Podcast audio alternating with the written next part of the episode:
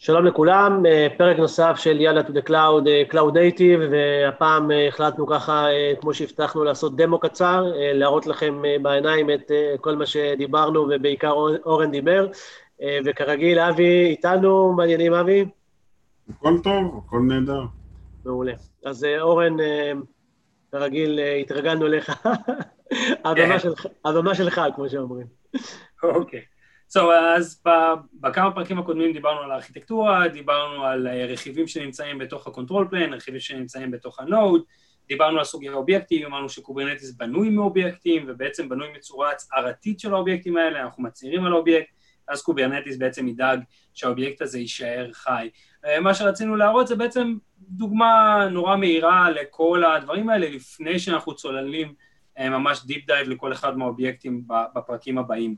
אז אני מחובר כרגע אה, בעצם ל Kubernetes cluster שלי, ל Kubernetes cluster שלי קוראים MGMT, אה, ואם אני רוצה לדעת מה המבנה שלו, אני יכול פשוט לתשאל את ה-API server, דיברנו על ה-API server ב control plane, פשוט לדעת איזה נודים אה, רצים לי בשרת, איזה נודים רצים לי בעצם ב cluster, אז get nodes. ורק על ידי הפקודה של get nodes אני מבין שיש לי control plane אחד, ויש לי שלושה נודים. כמובן שה-workloads ירוצו על הנודים וה-control plane מנוהל על ידי ה master. אם אני רוצה לדעת מה הגרסה, מה ה version, אני יכול לראות גם את ה version של Kubernetes, 1.18.3. אם אני אתשאל קצת יותר פנימה, קצת יותר אה, נתונים, אני יכול לעשות kubectl version, ולראות מה ה version של ה client שאיתו אני עושה את האינטראקציה, את האותנטיקציה, ומה ה version של ה cluster עצמו. אז אני רואה שה client... אני אעצור אותך רגע, אורן. אם עכשיו, רגע בוא ניקח את הציור הקודם שראינו, עם הכחול, שם היה את ה-API server, נכון, שעושה את התשאול, והכחול. איפה זה מתמקם הדברים האלה? אז אנחנו עכשיו נמצאים מחוץ ל Kubernetes cluster, ואנחנו מתשאלים את רכיב ה-API, ה-API server, בתוך ה-control plane. שה control plane זה השרת הזה, בעצם זה ה-VM הזה, שמריץ בתוכו את הקומפוננטות של ה controller, API server, etcd ו scheduler. זה הכחול שראינו אה, בעצם ב session הקודם.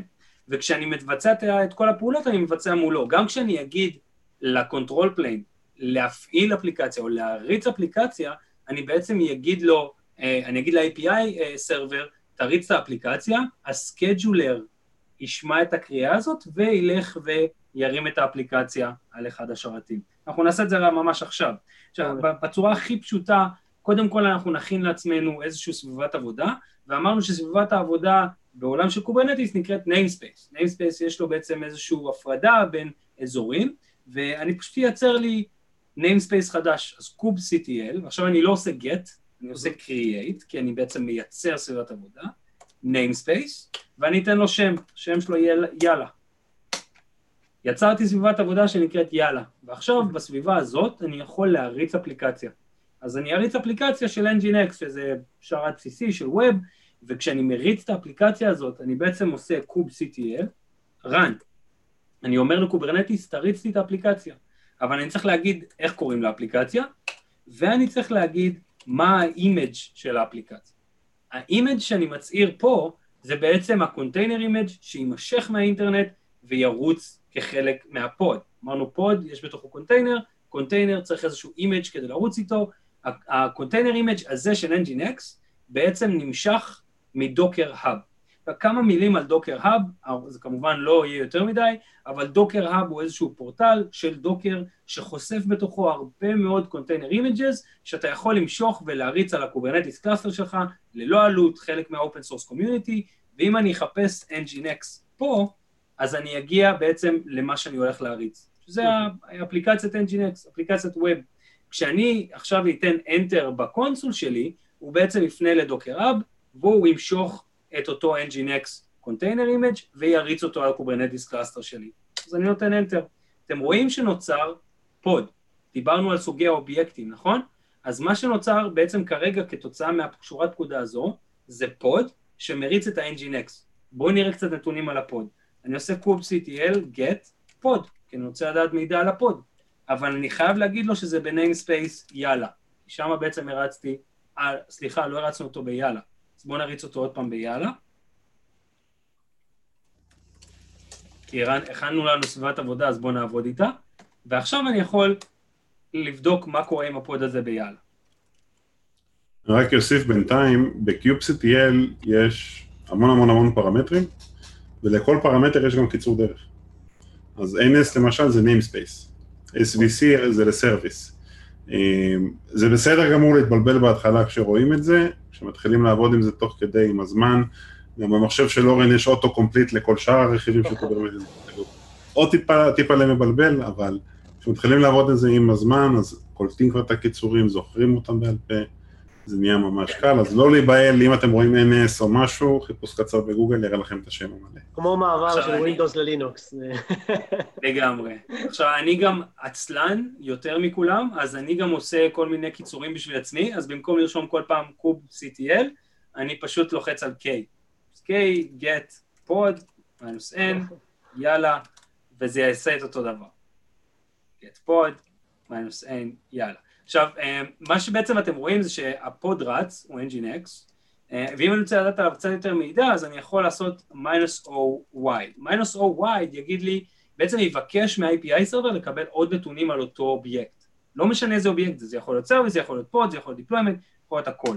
ברגע שאני עושה מינוס O wide, הוא ייתן לי גם את כתובת ה-IP של אותו pod, והוא ייתן לי גם על איזה node ה pod הזה רץ. זאת אומרת, איזה, פה, איזה node מכל הנודים שיש לי ב cluster, ה-workload הספציפי הזה רץ עליו.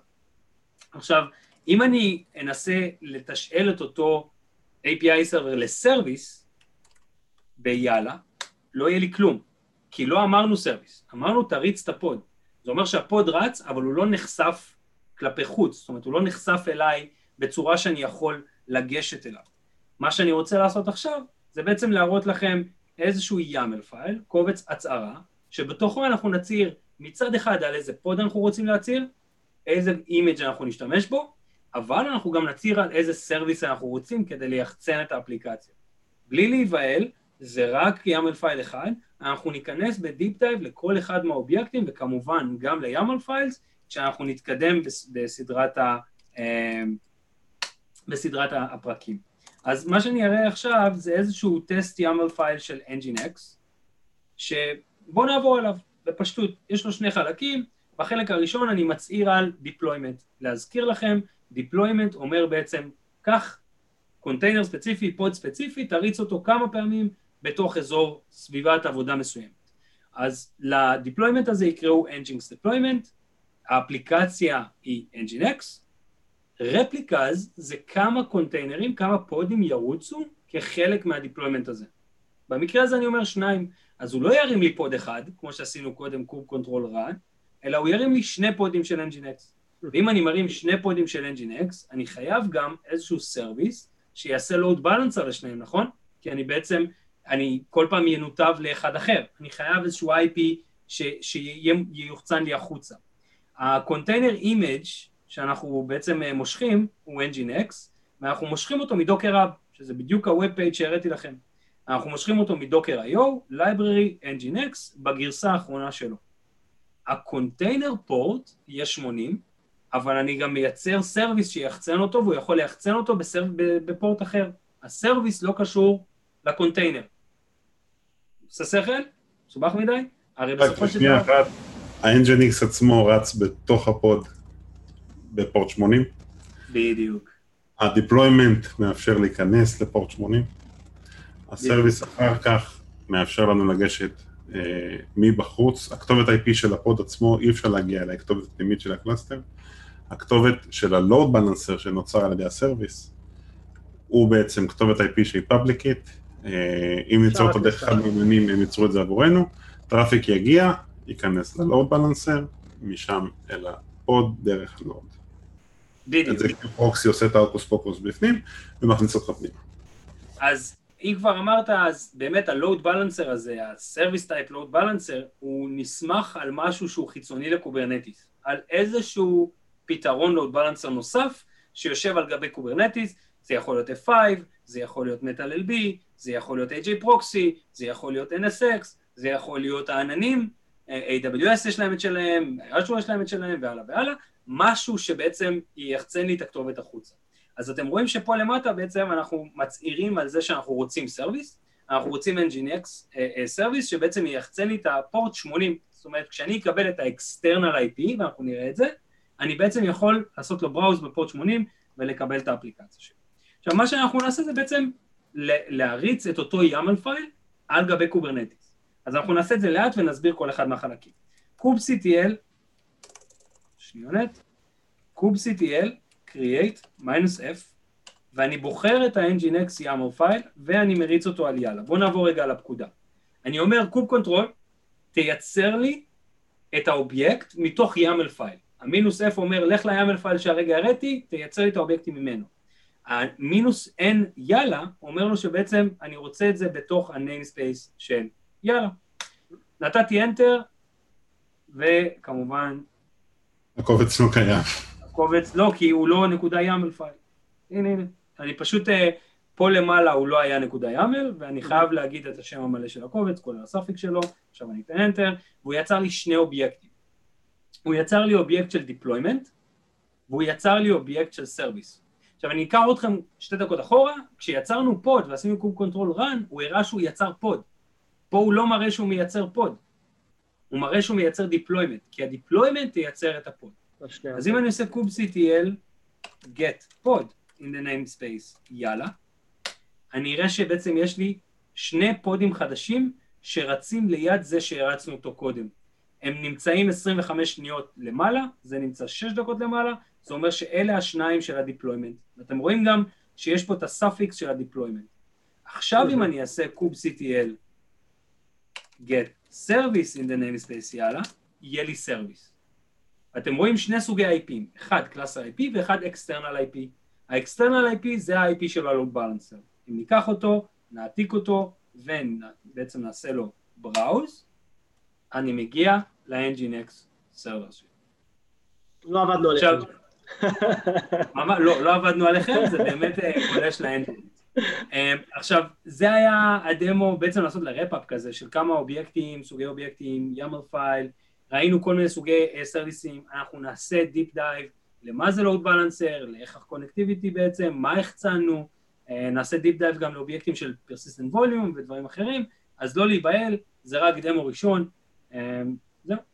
מעולה, מעולה. אחלה, תודה אה, אורן וגם... משפט אחד, אוקיי. אה, כשמתחילים לעבוד עם YAML ים, אז ה-indentation נורא חשוב, השני רווחים אחרי אה, שורה, יש שם המון ניואנסים קטנים, למשל היה לנו deployment והיה לנו service, ביניהם היה שלושה מקפים, ככה עוברים בין שני סקשנים. נורא מתסכל בהתחלה, אה, גם כשאני התחלתי אני רציתי באמת כאילו לשבור את המקלדת.